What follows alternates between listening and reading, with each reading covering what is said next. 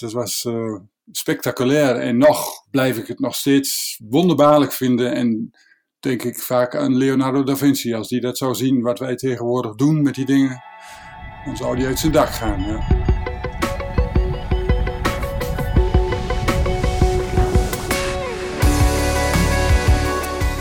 Hoi, leuk dat je luistert naar Paragliding Vliegpraat, de podcast over paragliding en alles wat daarbij komt kijken. Ik ben Haro Brouwer en elke aflevering praat ik met één of meerdere gasten. En net als vorige aflevering is het een gesprek op afstand. En deze keer hoog vanaf een berg, dus hopelijk houdt de wifi het. Je kan nu luisteren naar deel 2 van de mini-special Leven van paragliding in het buitenland. Met André Manuel in Oostenrijk. André, kom er maar in. Schiet maar los. Zeg maar wat je, wat je weten wil. Schiet maar los. Deze aflevering van Vliegpraat praat ik met uh, André Manuel. En um, ja, ik ben heel blij, uh, André, dat je meteen zo enthousiast reageerde. Want uh, wij kennen elkaar eigenlijk niet. Misschien een keer op locatie ergens gezien. Maar ik vind het juist ook belangrijk om zoveel mogelijk Nederlanders, maar dan ook te interviewen over deze sport. Want ik denk hoe meer verhalen je van andere piloten hoort, hoe beter je misschien daar uiteindelijk ook van kan worden. En in elk geval kun je er iets van leren. Ja, maar goed, dat denk ik ook. Ja, praten is uh, ervaring uitwisselen. Ja. In welk jaar maakte je je eerste solovlucht? Um, ja, dat, dat zal toch uh, misschien dan 88 zijn geweest. En tot dan, dat denk ik, ja. Vraag 2. Een standaard zitharnas of een lichtharnas? Uh, nou, altijd zit natuurlijk, maar tegenwoordig een lichtharnas, ja, standaard, ja. En uh, om diverse redenen. Um, het voelde in mijn rug beter. En zelfs toen ik uh, zitharnas altijd vloog, vloog ik met een beenstrekker met gestrekte benen eigenlijk vooruit. Zoals je, bijna zoals je in een lichtharnas later kwam te liggen. In welk land wil je nog eens vliegen? Ja, daar vraag je wat. Daar vraag je wat. Ja, het zal wel niet vliegbaar zijn, maar uh, de Grand Canyon, die richting daar, dat lijkt me wel spectaculair. Of uh, ja, misschien wel een keer in Afrika, maar ik zou Afrika eerst wel eens zo willen zien. Daar ben ik nog nooit geweest. Dus misschien moet ik wel een keer met uh, Action Air op pad. ja. Wat is je favoriete startmethode? Achterwaarts. Een groepsdier, groepsdier of een solist? Uh, ja, groeps, groepsdier. Ik vind het toch wel gezelliger met meer mensen te vliegen, ja. Ja op de landplaats dan uh, je belevenissen delen. En uh, ook bij de stad het gezellige koffiepraatje vooraf, zeg maar. Uh, ervaringen uitwisselen. Ja, nee, dat vind ik wel mooi. Nee, als je gedeelde vreugde is dubbele vreugde. Hè? Dus als je op de landplaats komt en je hebt mega mooi vlucht gaat, dan is dat high five, weet je wel. Dat is leuk. ja. Dit waren de vijf vragen waarmee ik elke aflevering van Vliegpraat begin. Nou, om even een inkijkje te geven in de productie van een podcast je denkt misschien, klinkt allemaal gelikt en als een one-take opname. Nou, dat is niet zo, kan ik je vertellen. Zeker als het niet live is. Ik heb weliswaar een script, maar bij de podcast Paragliding Vliegpraat, die ik puur voor de lol maak, ga ik vooral mee met de flow van het gesprek. En dat leidde er bij André toe dat bij de start van de introductievragen in eerste instantie het eerste antwoord helemaal niet zo kort en bondig was als je net hoorde. Zo begon het. Laten we even beginnen met vijf korte vragen, André. Die stel ik altijd aan iedereen. En uh, vandaar zien we wel hoe het allemaal loopt. In welk jaar maakte je je eerste solovlucht? Um, nou, dat was er eentje van enkele secondes. En dat was in 1987 op een uh, vuilnisbelt in, uh, in Haaksbergen. um, en dat was best wel lachen. En ja, vanuit die tijd hebben we wel vaker geluk gehad. Um, want er was geen vliegschool in Nederland. Uh, leren was onbekend. Uh, internet hadden we niet eigenlijk, kun je wel zeggen. Dus je moest het uh, halen eh, uit het uh, Duitsstalige boekjes. En zo hebben we ook samen een keer een, mijn dorpsgenoot en ik een paraglider gekocht in het buitenland. we waren allebei beroepsmatig met reizen bezig. En zo hadden we het paraglider ooit gezien. Um, super, super. En daar hebben we dus uh, samen een paraglider gekocht. Op een vuilnisbult gaan staan, boekje erbij. Dit zijn de reizers. Links, rechts, die moet zo. Oh, er moet nog een stuurlijn bij. Het scherm moet boogvormig uitgelegd worden. En um, ja, toen stonden we helemaal klaar. Oh, zeg maar maat, uh, het, moet, het hele spul moet andersom. We moeten tegen de wind in. ja, dus dit om aan te geven hoe, hoe onwetend we waren. En uh, ja, je mag het dom noemen, maar het was gewoon onwetendheid. Ja, geen benul. Maar we wilden de lucht in. En het lukte. Ik kwam los met mijn enkels door de brandnetels en ik was verkocht. ja, dat was mijn eerste vluchtje.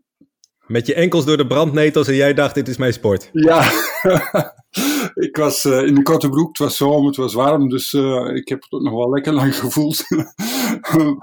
maar de ervaring dat zo'n poetslapje gewoon draagt, dat was, dat was uh, spectaculair. En nog nu, dus 33 jaar later, blijf ik het nog steeds wonderbaarlijk vinden. En denk ik vaak aan Leonardo da Vinci, als die dat zou zien, wat wij tegenwoordig doen met die dingen dan zou die uit zijn dak gaan. Ja. Wat voor vleugel lag daar toen op die grond bij die eerste vlucht? Grote cellen, rechthoekig-achtig ding. Een, een bijzonder vliegtuig, want daar zat een, uh, het harnas zat er alvast aangenaaid. Dus je, je had geen karabijnhaken waarmee je het scherm met het harnas vastmaakte. Um, het, het, was al één geheel en we, we, kregen hem aangeleverd en ding, het was al op een of andere manier raar verdraaid. We hebben hem nooit uit de knoop gekregen, uh, maar er wel mee gevlogen. Dus nou, wij waren met, met dat ding onze tijd wel wat vooruit. Maar toen we later dus, uh, mijn vliegmaat en ik, uh, een, een dorpsgenoot, een vliegschool opstarten. Die uiteindelijk de grootste vliegschool van Nederland toen de tijd was en misschien nog wel is. Um, toen gingen we bij de introductiecursussen schermen gebruiken die, uh, ja, waar je zo'n koelkast naar binnen kunt schuiven. Want die waren zo goedmoedig, daar kon de introductiegast uh, eigenlijk niks meer verkeerd doen, zeg maar. Hoe heette die school, André? Um, dat was Paardekleidingsschool Inferno. Um, daar heb ik uh, tien jaar gewerkt. We hebben hem samen ja, opgezet, zeg maar, uit pure passie. En, Jij een vliegmaat? Ja, Roland de Harkel en, uh, en ik. En uh, ja, langzaamaan uh, heeft Roland het uh, achter de schermen verder ontwikkeld toen. En ik was nog steeds beroepsmatig veel te veel in het buitenland. En ehm, die vliegschool, ja, het werd tijd om te zeggen van wat doen we nou? Gaan we nou door met ons originele beroep of gaan we van vliegen ons beroep maken? En we hebben die stap gezet en er ons werk van gemaakt. En dat was ongeveer 1990. Eh, en dat heb je hoe lang gedaan toen? Tien jaar. Dus tot 2020, ongeveer tien jaar. Sorry, tot 2000 bedoel je, of niet? Uh, tot 2000, ja, sorry, ja. En um, tien jaar lang dus. En ja, dat, dat, het werd echt een grote vliegschool. Ik was heel veel weg in Zuid-Frankrijk, Turkije en um, noem maar op. Overal waar maar bergen zijn, dus nooit thuis. En uh, ja, om diverse redenen, onder andere ook dat, uh, zijn we toch uiteindelijk uh, de samenwerking gestopt na tien jaar. Ik zou het zo weer over doen. We hebben tien prachtige jaren gehad. En nu pas geleden is Roland nog een keer hier bij mij in Oostenrijk thuis geweest. Dat was vorig jaar geloof ik. Dus nee, het is zeker niet haat en eet. Nee. Ja. Hey, en um, klopt het dat jij ook iets met Maurik paragliding te maken hebt gehad? Ja, dus toen ik uh, hier in Oostenrijk uh, naar Oostenrijk ben verhuisd in 2020, um, ehm, met het idee om paragliding safaris uh, te gaan doen. Alleen maar dat, ik ben echt een gepassioneerd vlieger en eigenlijk, ja, zeker niet commercieel. Dat was ook het grote verschil tussen Roland en mij. Toen kwam er bij mijn eerste, een van mijn eerste vliegsafari groepen een, een groepje mensen, Ronald van Veen, um, iets van Molnar en uh, nog wat jongens. Uh, die ik, waar ik geen idee van had wie dat uh, waren zozeer. een, ja, dan vliegsafari geboekt bij mij. En aan het eind van de week vroegen ze van, wil je niet met ons samenwerken? Oeps, ja, want we hebben een vliegschool. En nou ja, en zo hebben we dus ook jarenlang, jarenlang samengewerkt hier in Carinthië op de Kooralpen met lesgeven had wel heel wat voeten in aarde, want um, ik kreeg behoorlijk wat weerstand hier van de locals. Er was ook een lo lokale vliegschool. Uh, tot aan het uh, gerecht toe bijna. dat waren het ware jaren. Dat was niet leuk, maar het is gelukt en we hebben jarenlang uh, les gegeven. Ja, mooi om te horen man. En um, André, ben jij, ben jij nog instructeur? Nee, ik heb mijn instructeurschap opgegeven. Ik heb wel de, de Oostenrijkse uh, brevetten, maar niet de Nederlandse meer, uh, omdat het uh, ja, veel te lastig werd om geldig te houden. even kijken, jij woont dus sinds 2000 in Oostenrijk, klopt dat? Ja, ja. ja met de bedoeling om dus me helemaal te specialiseren op, op paragliding En dat is ook goed gelukt. Uh, we hebben ons uh, bezit in Nederland uh, verkocht. Het was een woonboerderijtje met een hectare grond erbij bijna. En toen verkeerden we in de luxe positie om, om hier schuldenvrij een mooi object te kopen met vijf appartementen. Waar we er zelf eentje van bewonen. Ik en mijn gezin. En die andere vier verhuren we. Um, dus we zijn in de luxe positie dat we geen schulden hebben, dus geen overlasten. En daarmee kan ik me ook uh, veroorloven om uh, de gepassioneerde hobby tot beroep te maken, namelijk vliegsafaris. Want een goudmijn is het zeker niet. En zeker niet op de manier zoals ik het bedrijf. Want ik neem uh, eigenlijk niet meer dan tien personen aan. Nou, wil je er goed wat aan overhouden, dat je ervan kunt leven, dan, dan moet je er toch wel wat meer nemen. Dus, het grote verschil met ik noem maar de Zijstraat, een grote vliegschool uit Nederland, die komt in de Dolomieten aanzetten met 30 man um, in een week en ik met 10. Ja, wie zou er nou uh, lekker verdienen? Hè? ja, dus je doet het niet voor het geld? Nee, nee. Ik kan van de appartementen verhuren en de tandemvliegen prima leven. En uh, ja, de paragliding safaris is echt een, een ja, avontuur. Het is niet alleen maar vliegen. Je, je zit in vreemd gebied en met leuke mensen die steeds weer terugkomen. En uh, nieuwe aanwas en verloop zit er ook in. Um, het is dat uh, avontuurlijke ook. Uh, in een andere land, andere cultuur. het is niet meer op één plek staan uitleggen wat een paraglider doet, hoe je die uit moet leggen. Weet je, er zit zoveel variatie. Er zijn zoveel mooie landen in de wereld waar je kunt vliegen. Nee, dit is echt mijn ding. Vind ik mooi om te doen. Als ik zo naar jou luister, dan begint het echt meteen weer te kriebelen. ja, uh, ook de locals hier die zeggen. Uh, en die zetten me dan op mijn nummer. Na 33 jaar en je kunt nog zo enthousiast over vliegen praten. En ik denk van, ja, dat is eigenlijk wel zo. ik sta er zelf ook nog paf van. ja, je hebt één dag vliegen. En je hebt, uh, ja, eeuwig levende vliegen, zeg maar. En uh, volgens mij hoor ik daarbij.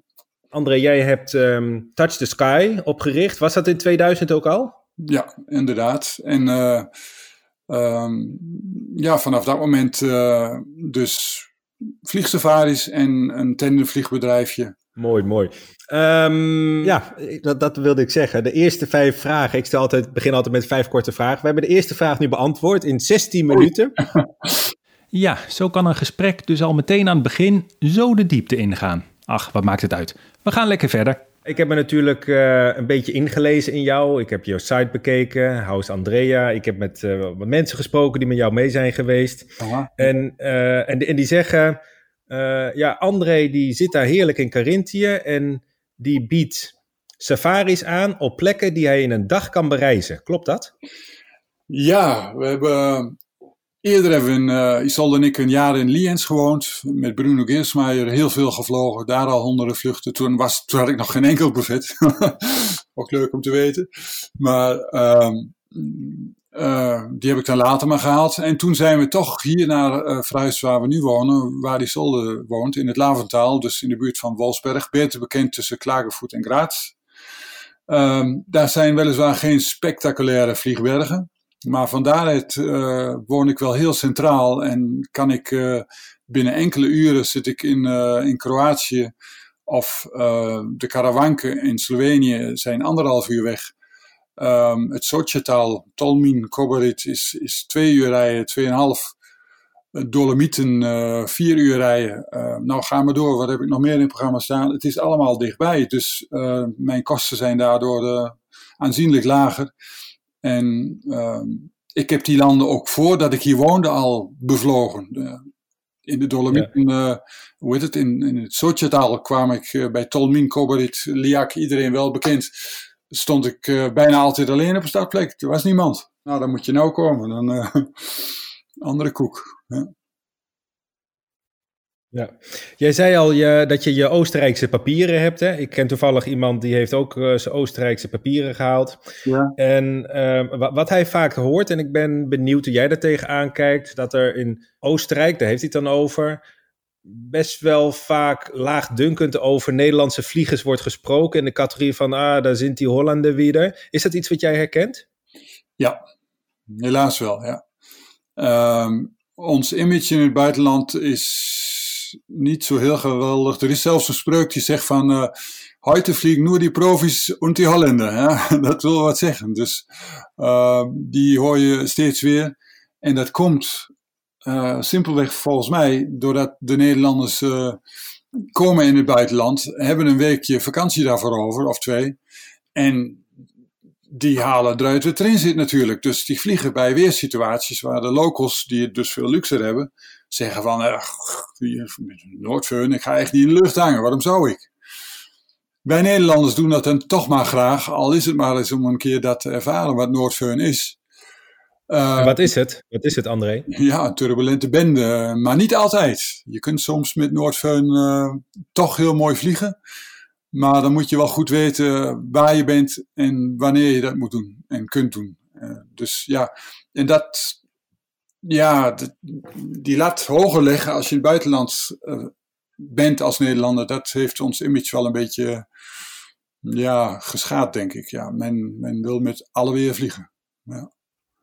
Maar um, even, even los van dat image, dat de Nederlanders dan kennelijk heel graag willen vliegen. Um, zijn er ook meer ongelukken onder Nederlanders geweest dan? Um, nou, Nee, dat denk ik eigenlijk niet. Nee, dat denk ik niet. Natuurlijk. heeft het meer met het risico te maken? Ja, Nederlander uh, heeft natuurlijk, uh, dat zie ik ook uh, tijdens mijn vliegsafaris, mindere startroutine. Um, doordat ze minder vaak vliegen per jaar, dat is ook logisch. En ook daarom komen ze niet altijd even goed uit de verf natuurlijk. Terwijl wij niet de enige zijn hoor, want heel Noord-Duitsland uh, en Midden-Duitsland is niet zeer ervaren. Maar hebben toch hier en daar een heuvel in de buurt. En dat mist in Nederland natuurlijk. We hebben alleen maar de Lier. Hè? Dus dat maakt dat de bergstad uh, nogal um, te lijden heeft, de kwaliteit daarvan. ja. Laten we het even hebben over het leven als een gids. Jij doet safaris, jij, jij gidst mensen. Hoe ziet zo'n gemiddelde dag, zo'n gidsdag van jou eruit? Nou, er is morgens uh, aanzienlijk vroeger opstaan als mijn eigen gasten. En dan uh, me verdiepen in het weer. Um, en daar gaat aardig wat tijd in zitten. Ik bereid dan een, um, een, uh, een weerpresentatie voor. Want um, ik, ik wil graag dat ook de piloten zelf zien in welk weer ze vandaag hangen. en als het dan daarboven hoog in de lucht is, begint te stuiteren en uh, turbulent wordt, dat ze dan tenminste weten waar het vandaan komt. En zodoende gerustgesteld zijn en zodoende meer uit een vlucht halen. Maar als je daar onwetend in de lucht hangt en het begint te stuiteren en turbulent te worden en je weet niet eens wat vandaan komt, dan, dan vlieg je niet lekker. Dus dat is uh, wel het, het, belangrijkste eigenlijk wat ik uh, doe naast de weg weten en welke startplek vandaag. En, maar goed, als ik dus die weervoorbereidingen morgens vroeg maak, die weerpresentatie, dan uh, ga ik naar het ontbijt en zie de hele club daar langzaam binnenkomen. En dan na het ontbijt doe ik dus die briefing met een weerpresentatie. Ik spit het helemaal door van begin tot eind. En dan zeg ik, uh, is mijn conclusie dat we vandaag het beste daar of daar, niet zo heel hoog, want zus of zo, of lager en in die richting. Uh, zijn jullie het daarmee eens? dus het is ook een beetje, uh, ik geef echt al mijn kennis door, graag aan alle anderen. Terwijl het misschien wel als resultaat heeft dat ik mezelf uh, zakelijk gezien. Want ik leer gewoon, voor wie het nog niet weet, hoe je het allemaal zou moeten doen. Elke keer weer in het buitenland. Um, dus ik geef dan die weerpresentatie en uh, daarna spreken we een tijd af om te vertrekken die het handigst is. Uh, moeten we nog wat wachten of gaan we meteen weg? Reizen naar de, de, de startplek en uh, dan gaat het vliegen gebeuren. En ik geef ze tips van daar kun je het beste opdraaien. Het zijn ook allemaal landen waar ik zelf zeer ervaren ben. Anders durf ik mezelf geen gids te noemen.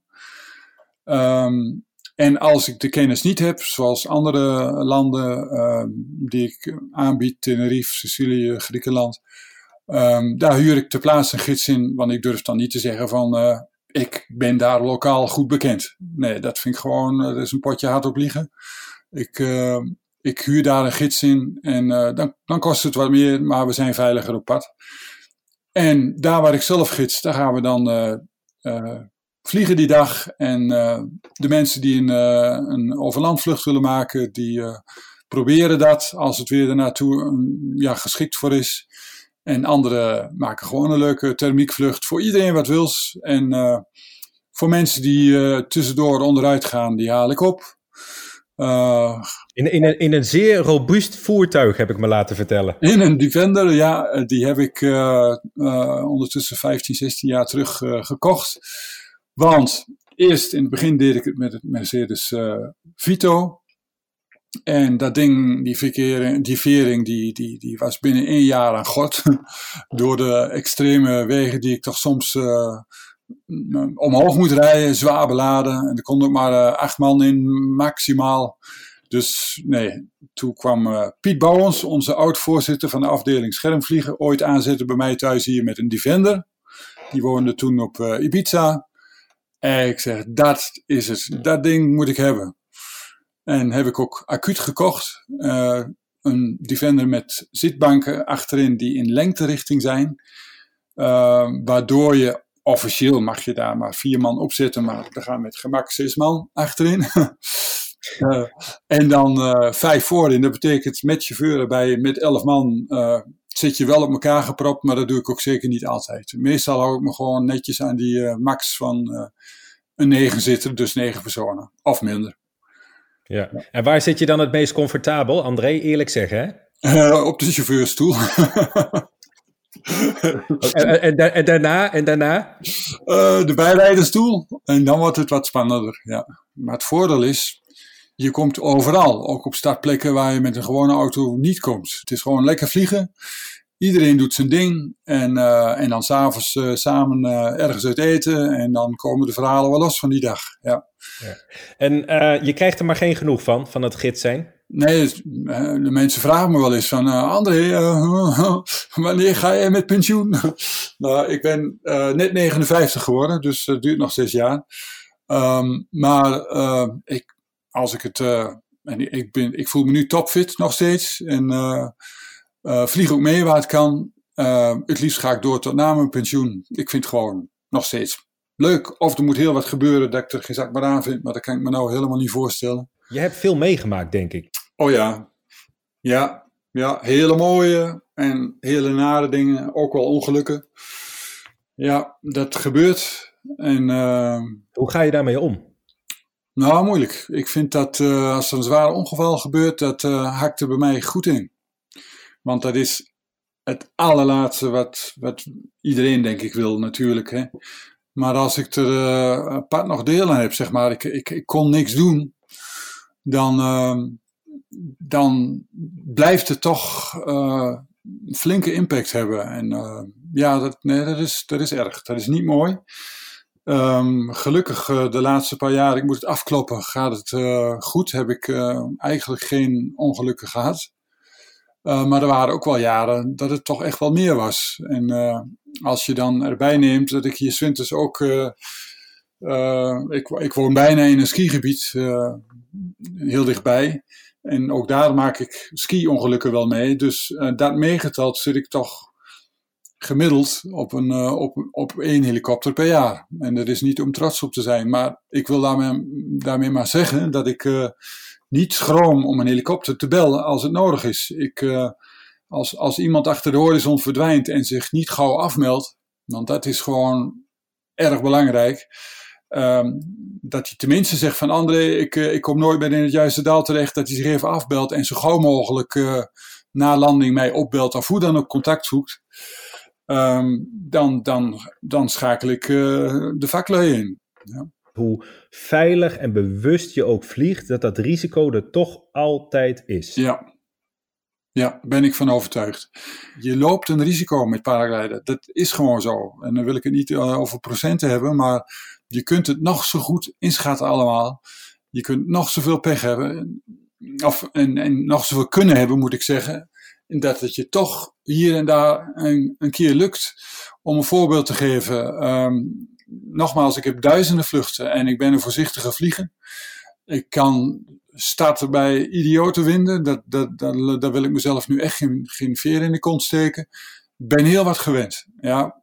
En toch lukt het me dan in de Dolomieten van komt iemand om een uur of vijf s'avonds, die heeft de hele dag niet meegevlogen omdat hij voor zijn werkgever zo nodig wat moest doen. Kom ik om vijf uur s'avonds met de hele club in het terug. André, ah, ah, kun je nog één keer, wil je één keer met mij meegaan omhoog? Ja, maar de liften gaan zo dicht. Ja, oké, ik heb me over laten halen. We gaan omhoog. Uh, uh, het was in de Dolomieten. Uh, de Coloradella op. En we staan er op de stad en de lift gaat achter ons dicht. Of we moesten weer instappen. Zeg, kun je dat? Kun je, kun je deze windsnelheid aan? Ja, ja, dat denk ik wel. Nou ja, dat viel dus niet mee. Ik heb hem weggekregen, maar dan sta je daar alleen. Hè? Dat is altijd zo als gids. Je helpt iedereen eruit voor wie hulp nodig heeft. Hè? En dan, dan sta je daar en iedereen gaat er maar vooruit. Die, eh, die andere, dat, dat komt wel goed, die, die komt wel weg. Toen stond ik daar met een knetterende, bijna crosswind. Ik denk, maar ja, dat kan ik. Dat uh, lift dicht, dus ik moest naar beneden vliegen. Dat kan ik, dat weet ik gewoon.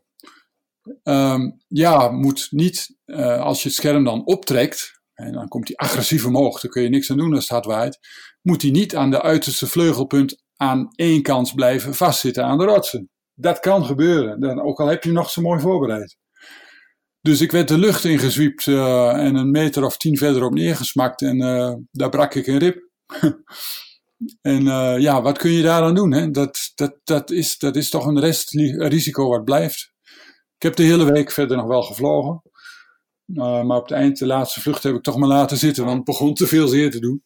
Hoe ben je toen nog beneden gekomen dan? Ja, gewoon vliegend. Ja. Ik ben dus nog een keer gestart. Ik hoorde mijn rib bij, de, bij die eerste poging dus knappen. het knapt echt. Um, en, maar het voelde nog redelijk, zeg maar. En de uh, tweede stad ging prima. En zo heb ik de hele week gevlogen. Ja. Dat ging eigenlijk best wel. Ik heb gewoon elke dag nog gewoon mee kunnen doen. Maar wel met een corset om.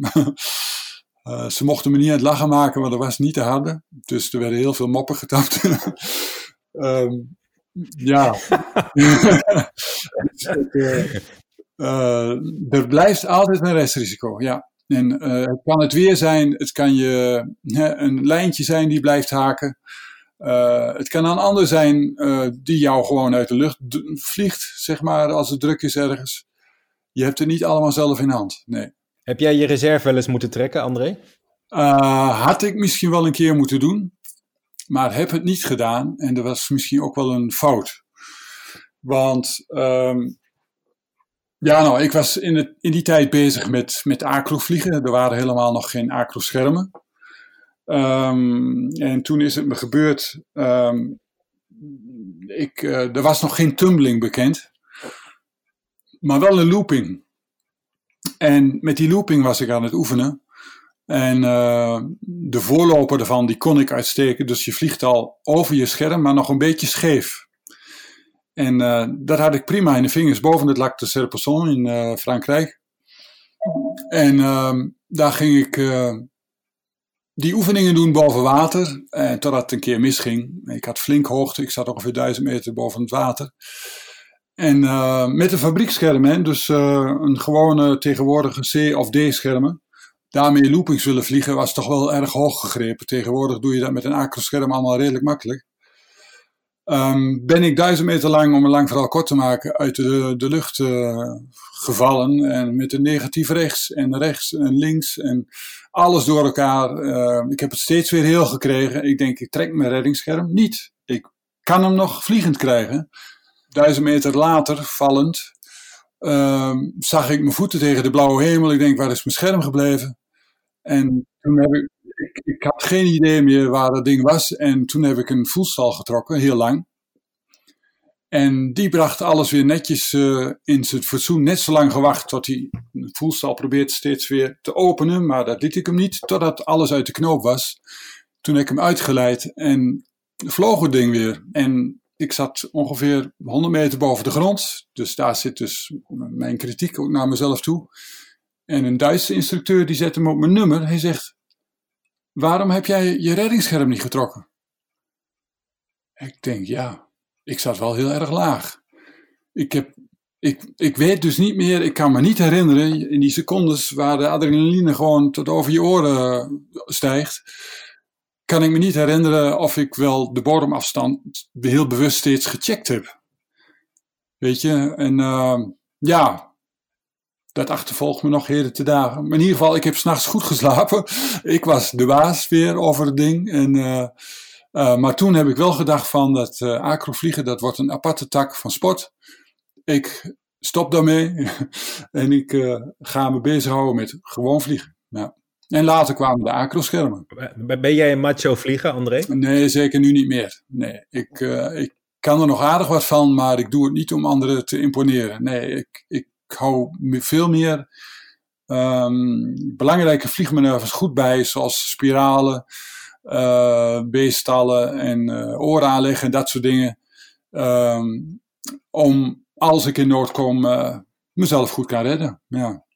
Eerlijk zijn, zodat anderen van jou kunnen leren. Ik kan nog elke dag van anderen leren, ook na 33 jaar, doordat je ervaringen eerlijk uitwisselt. Ik vlieg op dit moment testen uh, een Ozone Delta 4. De afgelopen dagen vele uren gemaakt. En dan probeer ik um, te meten hoe anderen die een C-scherm vlogen, hoe die de lucht vonden. En als die dan zo'n macho verhaal afgeven van nee, er is niks aan de hand. Dan denk ik van ja, jou heb ik niks. Weet je wel, uh, zeg nou eerlijk hoe je het vond. En, uh, en dat, daar kun je van leren. Dus hoe is dat scherm? Ja, dat, dat eh, probeer ik dan in te schatten. Ik vond het vandaag uh, rommelig. Hoe vond jij het met je Advance Sigma? Ik noem maar wat. En ik een Ozone uh, Delta 4. En zo probeer ik een scherm te vergelijken met anderen. En dat gaat alleen maar als je iemand hebt die eerlijk, uh, eerlijk zijn verhaal doet. Ja.